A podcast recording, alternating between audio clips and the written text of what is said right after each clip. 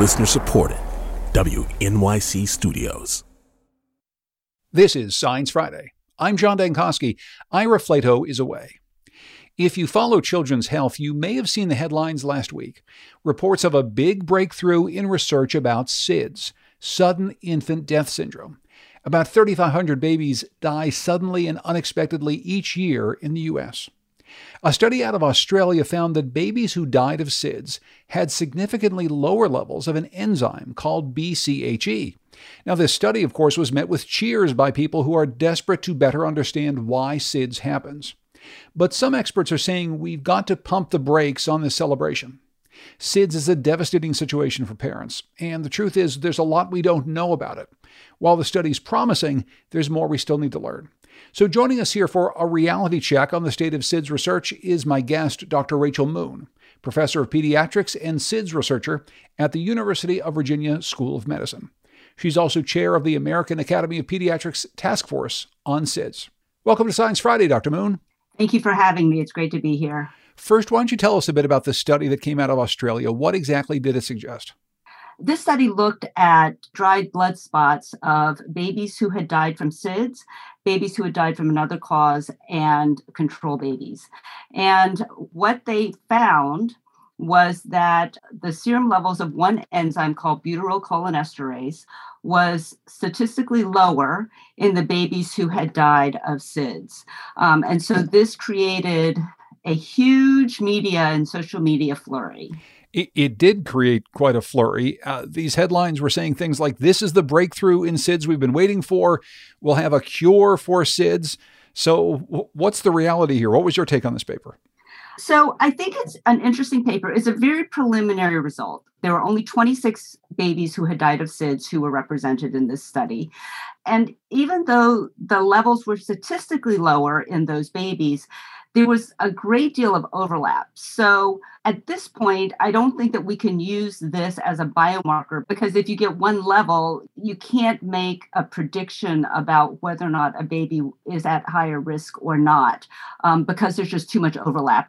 However, it does it does remind us that there are neurotransmitters in some babies where there is deficiency or some kind of difference in how the neurotransmitters work.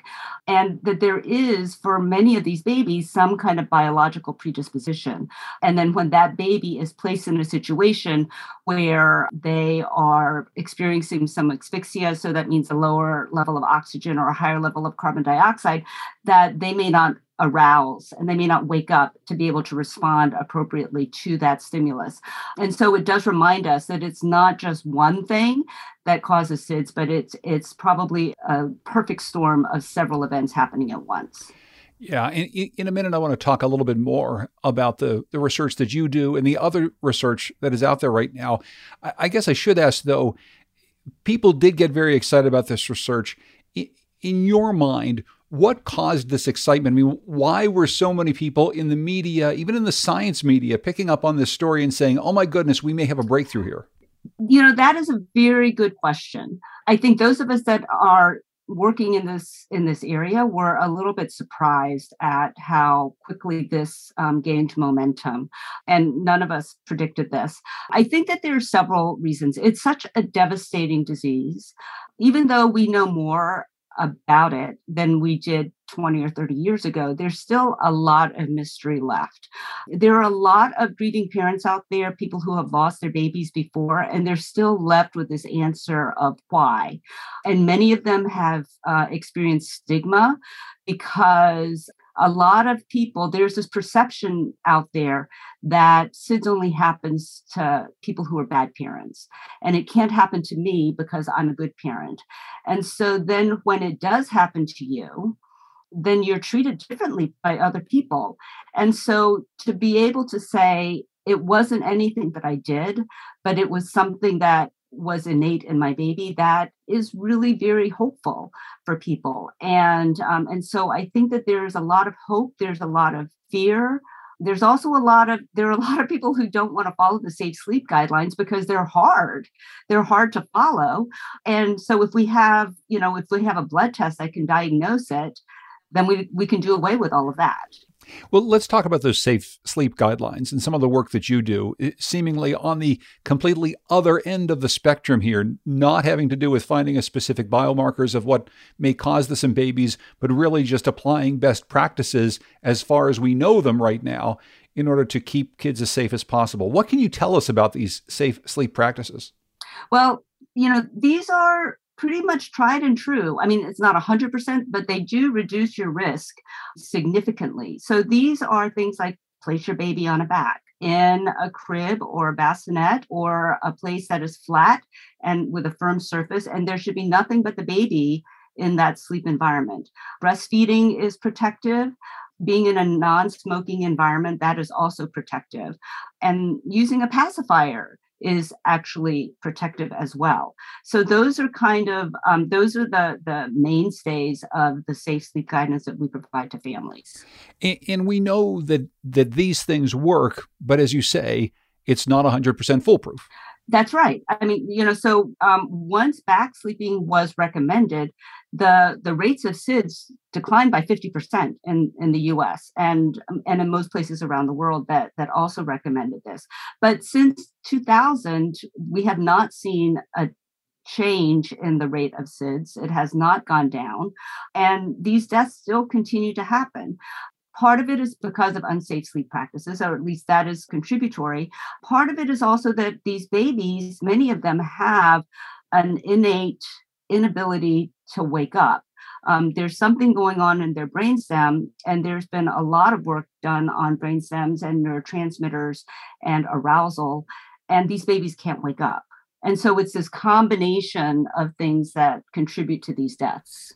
So, what is the status of research on SIDS right now when it comes to biomarkers of, of the type that we're talking about from this Australian study, uh, neurotransmitters, the, the, inability of babies to wake up. What's the what's the scope of the research being done right now in the world on SIDS, doctor? There is a lot of work being done on um, the brainstem and looking at neurotransmitters. Um, there's a lot of work being done at, at Boston Children's uh, by Hannah Kinney and Robin Haynes. Um, and there's work being done all over the world on this. Uh, I say that all over the world, it makes it sound like there are a lot of us doing it. There actually are not that many people um, doing research in this area. We're a very small community. Hmm and so we we believe that what happens is that these babies ultimately can't wake up when they need to wake up. And this is likely because uh, there's some kind of a break in the neurotransmitter um, connections. There's been a lot of attention on serotonin. There's also been a lot of attention on acetylcholine. Um, these are a couple of the, the neurotransmitters that there's been a lot of focus on, and, and there have been some differences in. Um, in terms of biomarkers, something that you could test for, um, we actually were hopeful um, a few years ago because there were some promising signs that looking at serum blood levels of serotonin might be helpful in identifying which babies might have an arousal defect or, or be at higher risk for these deaths. Um, but the latest that I heard, which was um, earlier this month, it looks like that that that is not the case, at least not right now. So at this point, I mean, we're closer than we were 10 years ago, but I would not say that that there's going to be a biomarker in three to five years. So what we're left with is doing the things that we know will reduce the risks. And those are, are the safe sleep practices. And it's hard to find these biomarkers because of the difficulty in finding tissue samples. It is very difficult to find tissue samples. So, you know, as I mentioned, and as everybody realizes, when your baby dies, it's the worst thing that in the world that can happen to you and so um, you know you've you've lost your baby the police are coming to talk to you because they have to investigate this sudden and unexpected death. And so you feel like you're already being stigmatized. There's all of this emotional thing happening to you. And then somebody tells you that that they're doing an autopsy, which is routine for these babies, and they ask you if you want to donate um, samples that can be saved for research. And you are probably not in the right mind to be able to do that because of all of the stuff that's happening to you that you are overwhelmed with. In every state except for one, parental consent is required before tissue samples can be gotten. And in California, which is the one state that does not require parental consent. Most medical examiners are very reluctant to get tissue samples without parental consent. And and and you know, when that that's certainly understandable. So it's very, very difficult to get tissue samples. And it's interesting because if you talk to parents later on, they many times wish that they had said yes and they had given consent. But at that moment in time, they just couldn't do it. Um, it was just too much for them. You know, it, obviously, uh, 3,500 deaths or more than that, depending on the diagnosis, is is a huge number of cases. But even beyond that, every parent in the world who fears for their child's safety and tries to follow safe sleep practices is concerned every day about this happening. This is, doctor, just such a huge issue. And I guess it just shocks me when you say that there's not that many people like yourself studying this around the world. It shocks me too. so, number one, the media doesn't cover this. And number two, the rates did go down after the um, the back to sleep campaign, and so there's this perception that this is a disease that has gone away, and so it's very difficult to get funding to study this. It's very difficult to find junior people who want to study this because it's hard to get funding, and so it becomes this vicious vicious cycle. But I don't even think there are 100 people of us around the world that are that are doing this work and and that includes the pathologists the biochemists the geneticists the epidemiologists the the physiologists all of these people I don't even know if there are 100 of us around the world that's all the time we have. I'd like to thank our guest. Dr. Rachel Moon is professor of pediatrics and a SIDS researcher at the University of Virginia School of Medicine. She's also chair of the American Academy of Pediatrics Task Force on SIDS. Thank you so much for having me. We've got to take a break. When we come back, we're looking into how period tracking apps store and share your data and the role of digital privacy in a post Roe versus Wade era. Stay with us. Hi, I'm Alexis Ohanian. You may know me as one of the co founders of Reddit, but more recently, a large part of my identity is being a father to my wonderful daughters. In my podcast, Business Dad, I hope to open the conversation about working parents a bit. You'll get to hear from a wide range of business dads, from Rainn Wilson and Guy Raz to Todd Carmichael and Shane Battier, to find out how they balance being a dad with a successful career. Business Dad is available now, so be sure to listen and subscribe wherever you get your podcasts.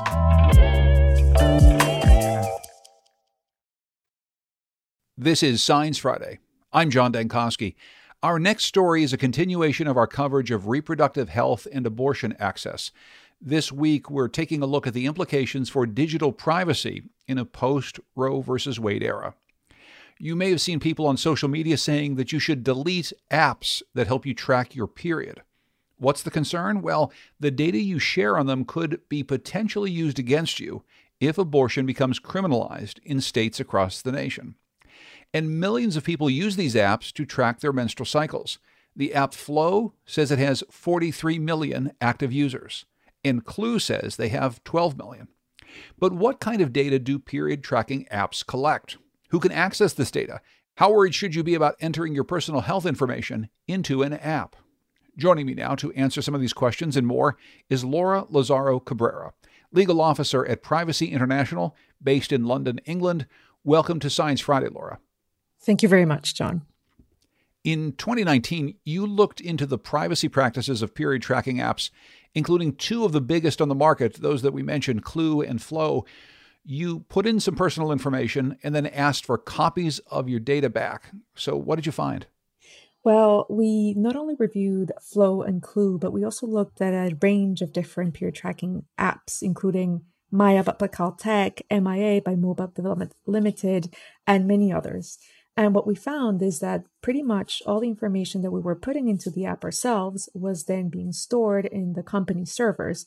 And so what we saw ranged from information about our cycle, the date of our last period, as well as information relating to our sexual activity and information related to our diary entries, which could contain virtually any information that the user would want to put into it. So this data was was saved on servers shared with third parties. I assume that this is an expectation that the users of these apps, including yourself, didn't have. Exactly. It wasn't all the apps that shared the data with third parties, but a couple of them did. And concerningly, they shared that data with Facebook and they shared it nearly verbatim.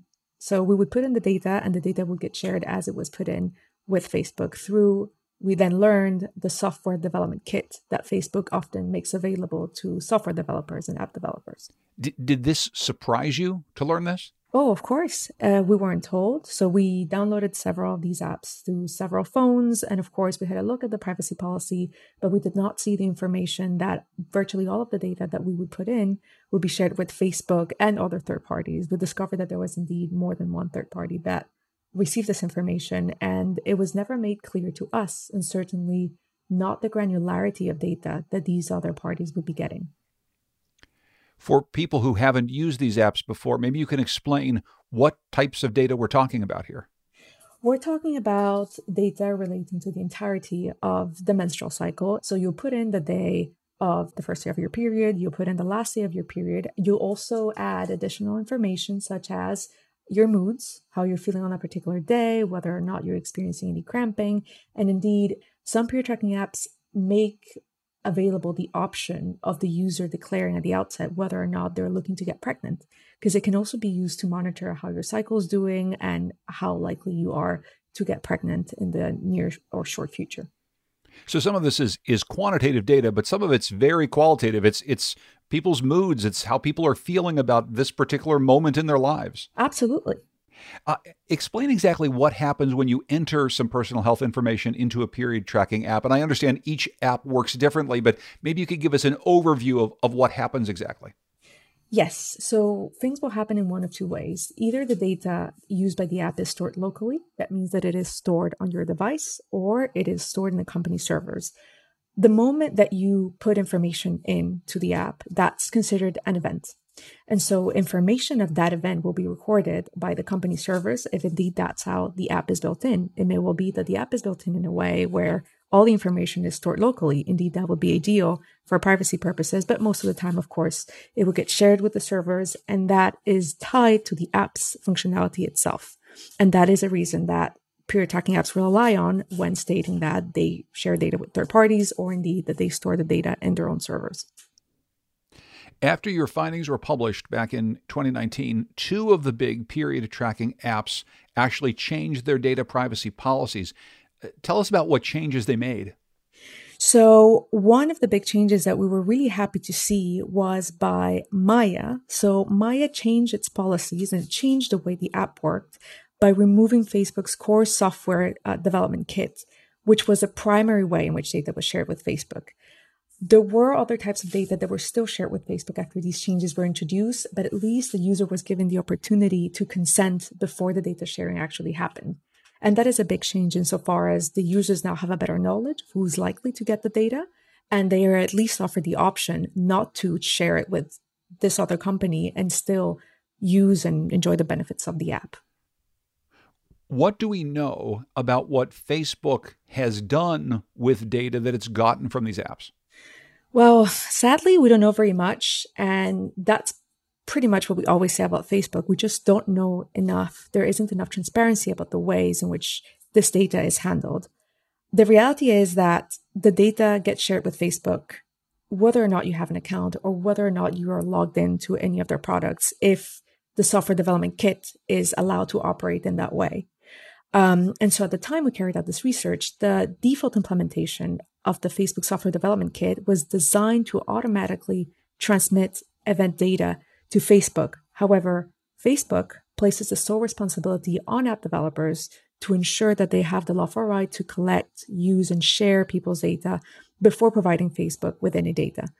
Um, once that gets to Facebook, there is very little clarity as to what happens with that data, whether it is combined or aggregated with other sources of data that Facebook has at its disposal, which includes, of course, all the advertisers that might upload data to Facebook and your own activity on the app or the platform you use it, etc., etc. If you look at Facebook's privacy policy, um, they do acknowledge that they receive information from third parties, and they do receive that information whether or not that third party collected the information online or offline.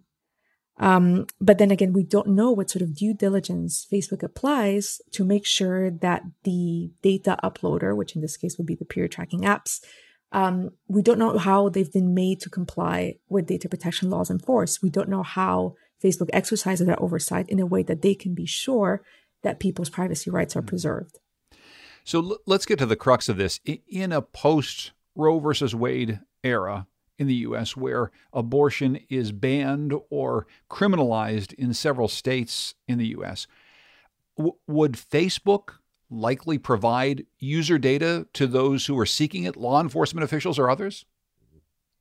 I don't know that it's likely, but it's certainly possible. And in the past, we've seen lots of stories about uh, not just Facebook or Meta or many other big tech companies sharing data with law enforcement at their request in practice, there is very little um, a company can do to refuse to comply, and certainly there are consequences. Uh, and recently, earlier in 2022, we even saw an example where uh, hackers impersonated law enforcement authorities and submitted data requests. And Apple and Meta ended up providing subscriber data in response to a fake law enforcement request. Um, so this does happen, and one could even say that when these law enforcement requests arrive, there isn't much due diligence that is applied to see whether they come from legitimate authorities or indeed if they are legitimate. What are the concerns in terms of law enforcement getting access to other third party data? We know that the US government, for instance, has purchased data sets before in the context of immigration control enforcement. So, if we're talking about the data marketplace, it's not impossible for the US government to be accessing um, data brokers' data sets to get more information about particular individuals. Are there certain apps that provide period tracking services that are more secure that you found than others? Well, we've always been uncomfortable about reaching that sort of conclusion because that, in a way, signifies full access, full transparency, uh, and full understanding of an app. And it's very hard to achieve that. However, we feel that, of course, the legal framework under which an app operates is an important point of reference because even if it does not prevent wrongdoing in the first place, at least it provides individual users with a remedy or some accountability if something goes wrong, if there is any data misuse. And since we're based in London, it's worth saying that for us, the General Data Protection Regulation, which covers all of Europe, is a primary reference. So that is an important thing for people to bear in mind. What sort of legal framework does this app fall under? Where is it headquartered? Where its servers located? Those are all relevant questions to ascertaining which law will apply. And then users are able to decide whether or not they're happy with the level of protections provided by the legal system or whether they're not. I mean, how much does it matter where uh, an app company is headquartered, whether it's in the EU or in the US or someplace else? Well, the key thing here is the legal regime that applies. So if you're headquartered in the EU, it's very likely that you will fall under the General Data Protection Regulation. And that means that additional responsibilities and obligations will apply on peer tracking apps or companies in general, whether they be data processors or data controllers. And not just that, but the GDPR also imposes additional obligations and safeguards when it comes to health data at large. So it doesn't matter so much who's doing the processing of the information. What matters is the type of data that has been shared and additional requirements apply if that data is considered to be sensitive. And of course, health data is considered to be sensitive under GDPR. If you're just joining us, I'm talking with Laura Lazaro Cabrera, legal officer at Privacy International, about data privacy in a post Roe versus Wade world. This is Science Friday from WNYC Studios. So, looping back to these legal questions, if, if a court was successfully able to acquire your personal data from your period tracking app or some third party that it, it gives the data to, would people be able to know if you were, say, pregnant or if you had a miscarriage? the way that law enforcement can access this data is not only if you directly disclose it on the app. Indeed, it's possible for people to say, to type in, for instance, on the diary function, I had a miscarriage yesterday, or I had a spontaneous abortion, etc., etc. That's only one way, but it's not the only way. For example, it will be possible for some of the data processed by these apps, not necessarily period tracking apps, but also others, which could be construed as a proxy for someone having been pregnant or someone having undergone a termination of their pregnancy. So proxy data, data will refer to data from which other data can be inferred, and these links aren't always obvious. Hmm. And, and uh, along those lines, uh, are all the other ways that you might communicate uh, about your reproductive health using uh, Google to search for abortion providers or or texting friends and family about your concerns? Are these things that can be used against you? Absolutely. Uh, I mean, in in and of themselves, perhaps they wouldn't be able to be used as conclusive evidence that a crime has taken place if indeed abortion goes on to be criminalized. But then again, taking as a whole and looked at in light of other coexisting information, then it might be enough to then prove that someone has undergone an abortion in circumstances where it was prohibited. And indeed, we know that browsing history has been used as evidence in legal proceedings before. And in particular in the US, um, there are federal offenses that can be incurred if a person decides to delete their browsing history all of a sudden. So all of these are relevant considerations for people to bear in mind. How can people better protect their reproductive health data? I mean, should they, as we said at the at the top, be deleting these period tracking apps altogether? I wouldn't advise for people to delete their peer tracking apps before reading the privacy policy in full. And if they do read privacy policies of peer tracking apps at large, they may well discover that once you stop engaging with the app or once you even delete the app, that does not mean that data stops being shared or that your data is deleted. So, what you may want to do instead is after you look at the privacy policy, figure out what the process is for deleting data and trigger that process. And sometimes it won't be as easy as pressing a button. Sometimes it will involve finding out an email address, then sending an email and explicitly requesting for data to be deleted. So I would urge people before they stop any engagement with the app, just consider what you need to do to make sure that that app is no longer processing your data. But but honestly, just reading these privacy policies is enough to give you a headache. I mean, if you don't have a legal background, it's kind of hard to parse what exactly these privacy policies are saying. That that's absolutely correct. And even if you do have a legal background, it's still very difficult to try and make sense of exactly what data is being shared with whom. And in general, privacy policies are being kept vague enough that you can't be 100% sure of what's happening with your data. Um, that being said, there is, I think, a responsibility on companies in general, but now particularly on peer tracking apps companies, considering the current context in the US, to make sure that their privacy policies are easy to access, that they're readable, that they're understandable, particularly understandable by their own audience. Do you think that questions like these specifically surrounding some of the re- reproductive health questions that have come up just now. Do you think that this is going to fundamentally change how we think about medical privacy overall in the United States? Definitely. Health data is perceived as something relevant only to hospitals and healthcare facilities in general. And we associate health data with professional healthcare services, which means that there's a baseline level of trust. And that's because we subsume the concept of privacy and data protection under the broader patient doctor confidentiality doctrine. And it's important to distinguish those concepts. Doctor patient confidentiality is grounded in the relationship you have with a regulated health service provider. But data protection is grounded in the nature of the data, regardless of who you share it with.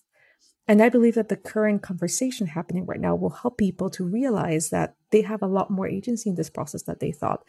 But that also means that there's a lot more responsibility um, and that we, to an extent, have to hold ourselves accountable for the data that we share with others. Is there a policy solution that you think the United States needs to adopt in order to address some of these issues? And is it a is it purely a, a federal policy solution as opposed to state by state, which is how we are tackling these other reproductive health issues? It's important to have some consistency and it's important to have, let's say, a baseline level of protection for privacy and data protection at large, which could be achieved in the form of federal regulation. Um, and one way to do it would be to put the type of data that is being shared front and center instead of making any regulation or oversight subject to formal accreditation or formal licensing requirements. And I know that to be the case for some states in the US where additional data protection obligations apply. That's often tied to the nature of the health service provider. So again, it's grounded in the relationship that a patient may have with a service provider and not so much grounded in the type of data that's being shared.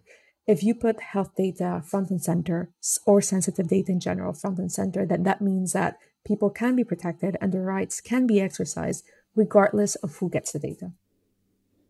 Laura Lazaro Cabrera is legal officer at Privacy International, based in London, England. Thank you so much for your time. I really appreciate it. Thank you so much, John. We have to take a quick break, and when we come back, a conversation about encouraging girls to become scientists and why it's important to talk about the highs and the lows that go along with a job. Stay with us. This is Science Friday. I'm John Dankosky. When you think about pioneering female scientists, you may have figures like Marie Curie or Jane Goodall in mind. But what about the female scientists who are working to answer today's biggest scientific questions? A new book from National Geographic tells the story of early and mid career female scientists in many disciplines around the globe. Their stories focus on the ups and downs of what it's really like to be a scientist today. It's written for kids and tweens and it's called No Boundaries 25 Women Explorers and Scientists Share Adventures, Inspiration, and Advice. Joining me now is producer Shoshana Buxbaum, who had a chance to talk with one of the book's co authors, Clare Fieseler, a conservation biologist and National Geographic explorer.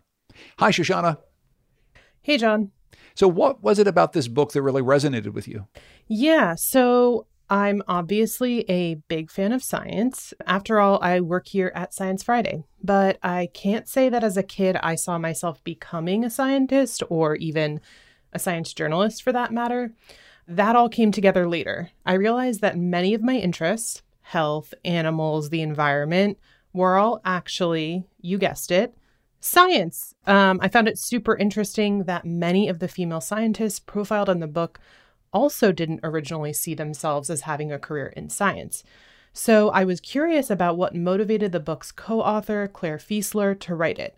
She told me about how it all started when she was reading an issue of National Geographic magazine, all the way back in 2013. The topic was bringing species back from extinction, kind of using biomedical technology. And I got to like a page where it kind of showed a team of scientists working on this topic, and it seemed to be like all men. So I went through and I decided to count how many male scientists versus female scientists were quoted in this fascinating issue of National Geographic.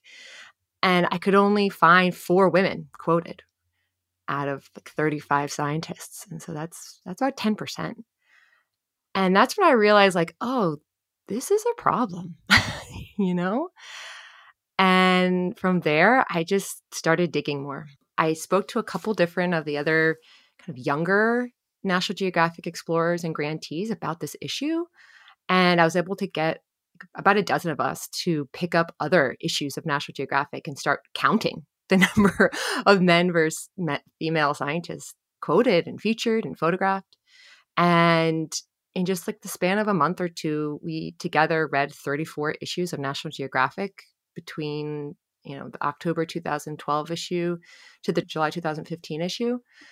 And what we found is that across all those issues, there were 1,106 experts featured or quoted, and 205 of those were women. So that's that's about 19%. And the numbers were so shocking that this was not just, you know, a problem for one issue, but basically all the issues that I asked National Geographic if I could present do a presentation about this, and they let me. Uh, so I did, and I think they were aware of the problem. And after the presentation, a fellow explorer came up to me and was like, "We should do something about this." And so, first we got a grant to make a documentary about uh, female explorers, and then from there, National Geographic kind of thought it was a good idea for us to write a children's book, and that's that's how this book came about. Yeah, I mean that's quite quite a journey getting to this book. So, why did you choose to profile living female scientists versus historical figures like Marie Curie? I mean, I think a lot of us tend to, you know, look back to the past for inspiration, for heroes, but why is it so important for you to say like, okay, we're going to profile people doing the work now? I think for us it was about um being able to show a work in progress. And when you look at the careers of Marie Curie and Jane Goodall, they've already kind of had their you know, arc to success. And when you they do talk about failures or you read about in a book, you're like, okay, but you know, they overcame it and look, they're the most famous scientists in history. Um, and we wanted to really dwell on those issues of obstacles and challenges and, and how people overcame them. And so, you know, interviewing women that were still in the early or middle parts of their career seemed like the best way to do that because most of the women we talked to were still working through these issues and and had answers but but uh, really were like still wrestling with them. And i think that that made these women more relatable to me and i thought you know they'll probably make it more relatable to kids too. I think one of the really special things about the book is the little details that you chose to include. There's this section in each profile it's called must haves and it's usually a tool or you know something that scientists bring out in the field with them. And I especially loved that the astronomer uh, Munazza Alam, she mentioned that she always brings lip balm and hand cream because when she goes up to these big telescopes, they're in really dry areas. And so to me, that was just a little detail that I could see myself as a little kid really glomming onto.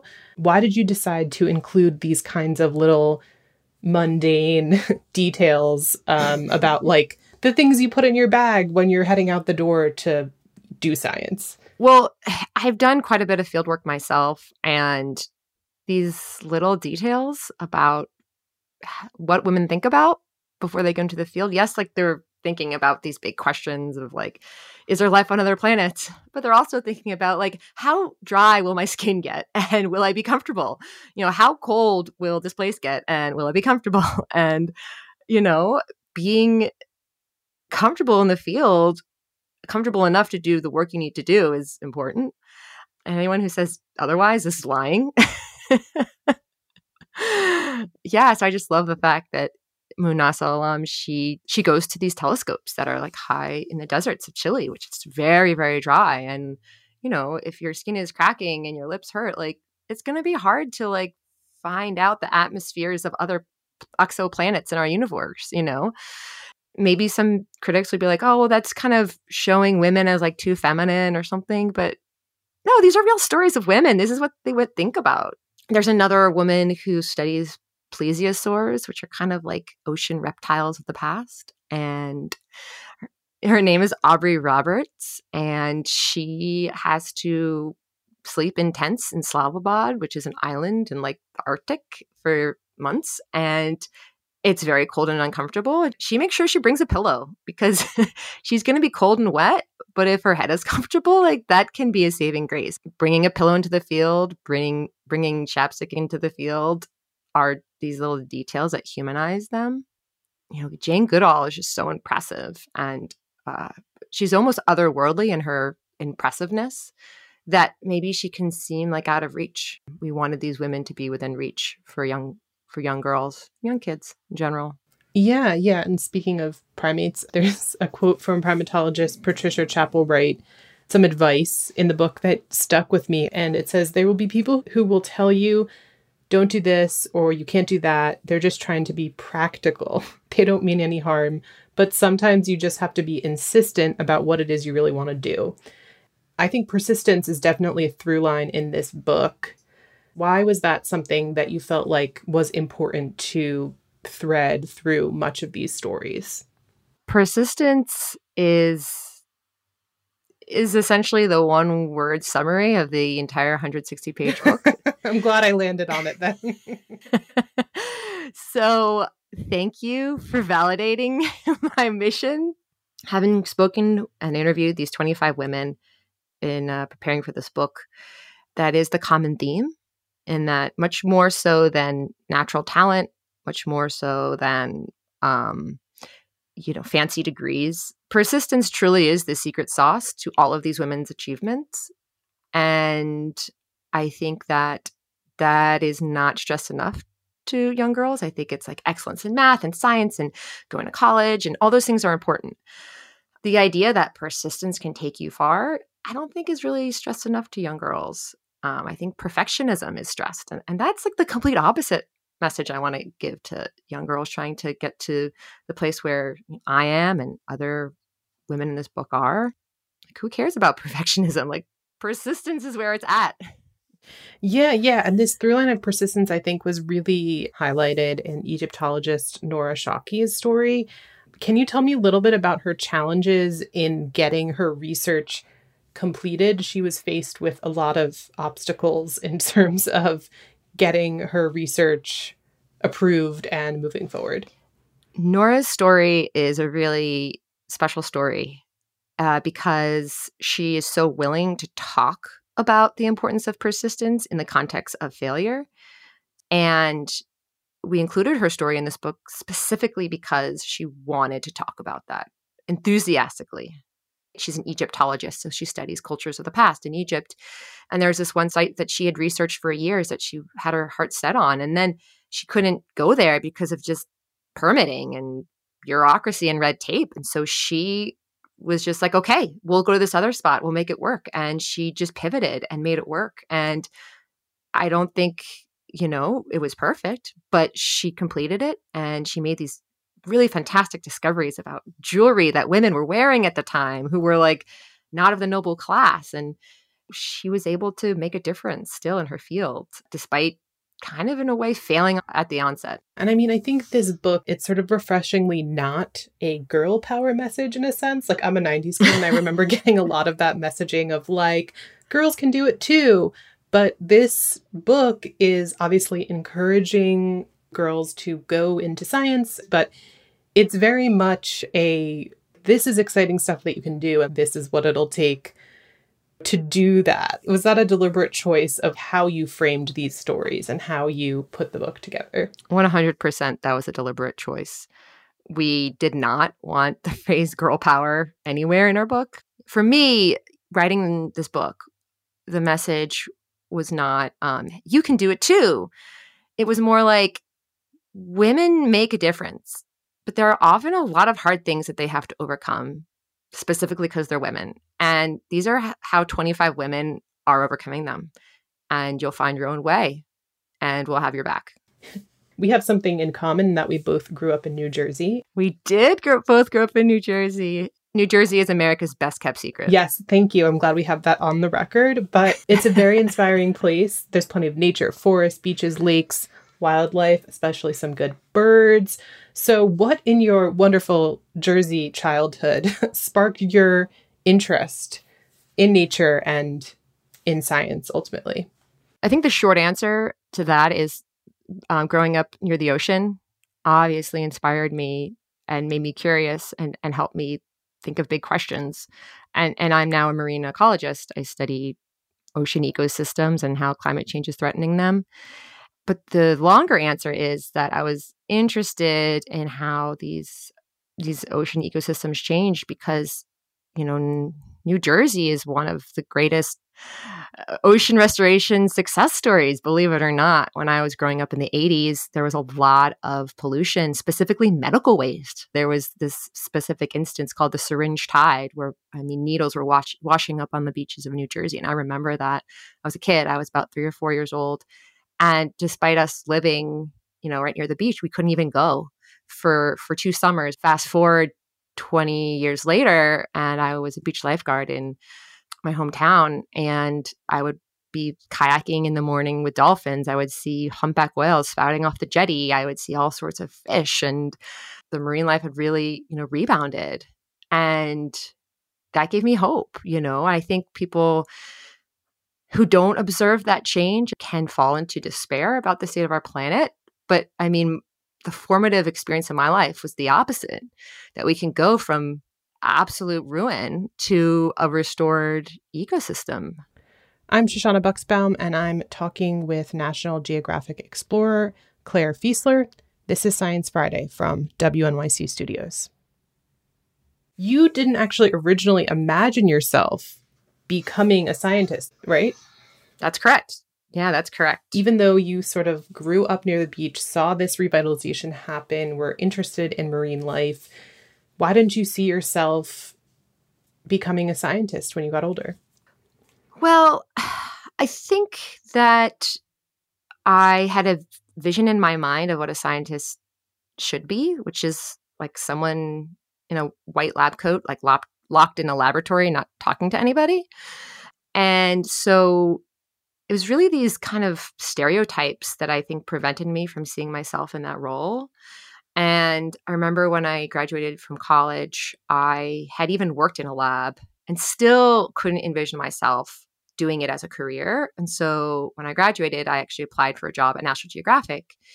And I ended up getting a job in their filmmaking department. And for about two years, I helped take scientist stories and turn them into scripts for TV shows.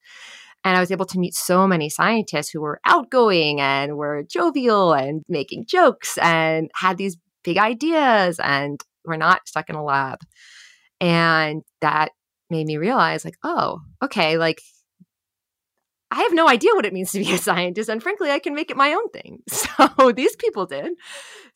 And since then, I've, I've skirted between these careers of media and science. And this book was kind of just a way of taking everything I've learned from being in the science world and using storytelling to report back out to the, the real world of what it's like. And I want to end on this final question of what would this book meant to you um, if you had it when you were a kid?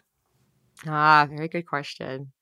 Well, in the introduction of this book, my co-author Gabby Salazar and I write, you know, we wrote this book because it's a book we wish we had when we were kids. And that's true. I don't know. I don't know what sort of difference it would have made. It, I probably would still be here, but I probably would have gotten to this place in my life earlier.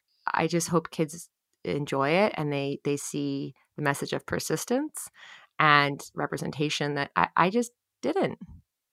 I want I want that for them. This has been a really wonderful conversation. Thank you so much for taking the time to be on Science Friday. Thank you. I'm honored to be on Science Friday, especially with a fellow New Jerseyan. And um, it was a joy speaking about this book. Clare Fieseler is a conservation biologist, National Geographic explorer, Smithsonian Fellow, and co author of No Boundaries 25 Women Explorers and Scientists Share Adventures, Inspiration, and Advice. For Science Friday, I'm Shoshana Buxbaum. Thanks so much, Shoshana. If you want to learn more about scientists profiled in this book, go to sciencefriday.com slash no boundaries. You can read mammalogist and outreach scientist Danielle Lee's profile. She'll be on the show in the coming weeks.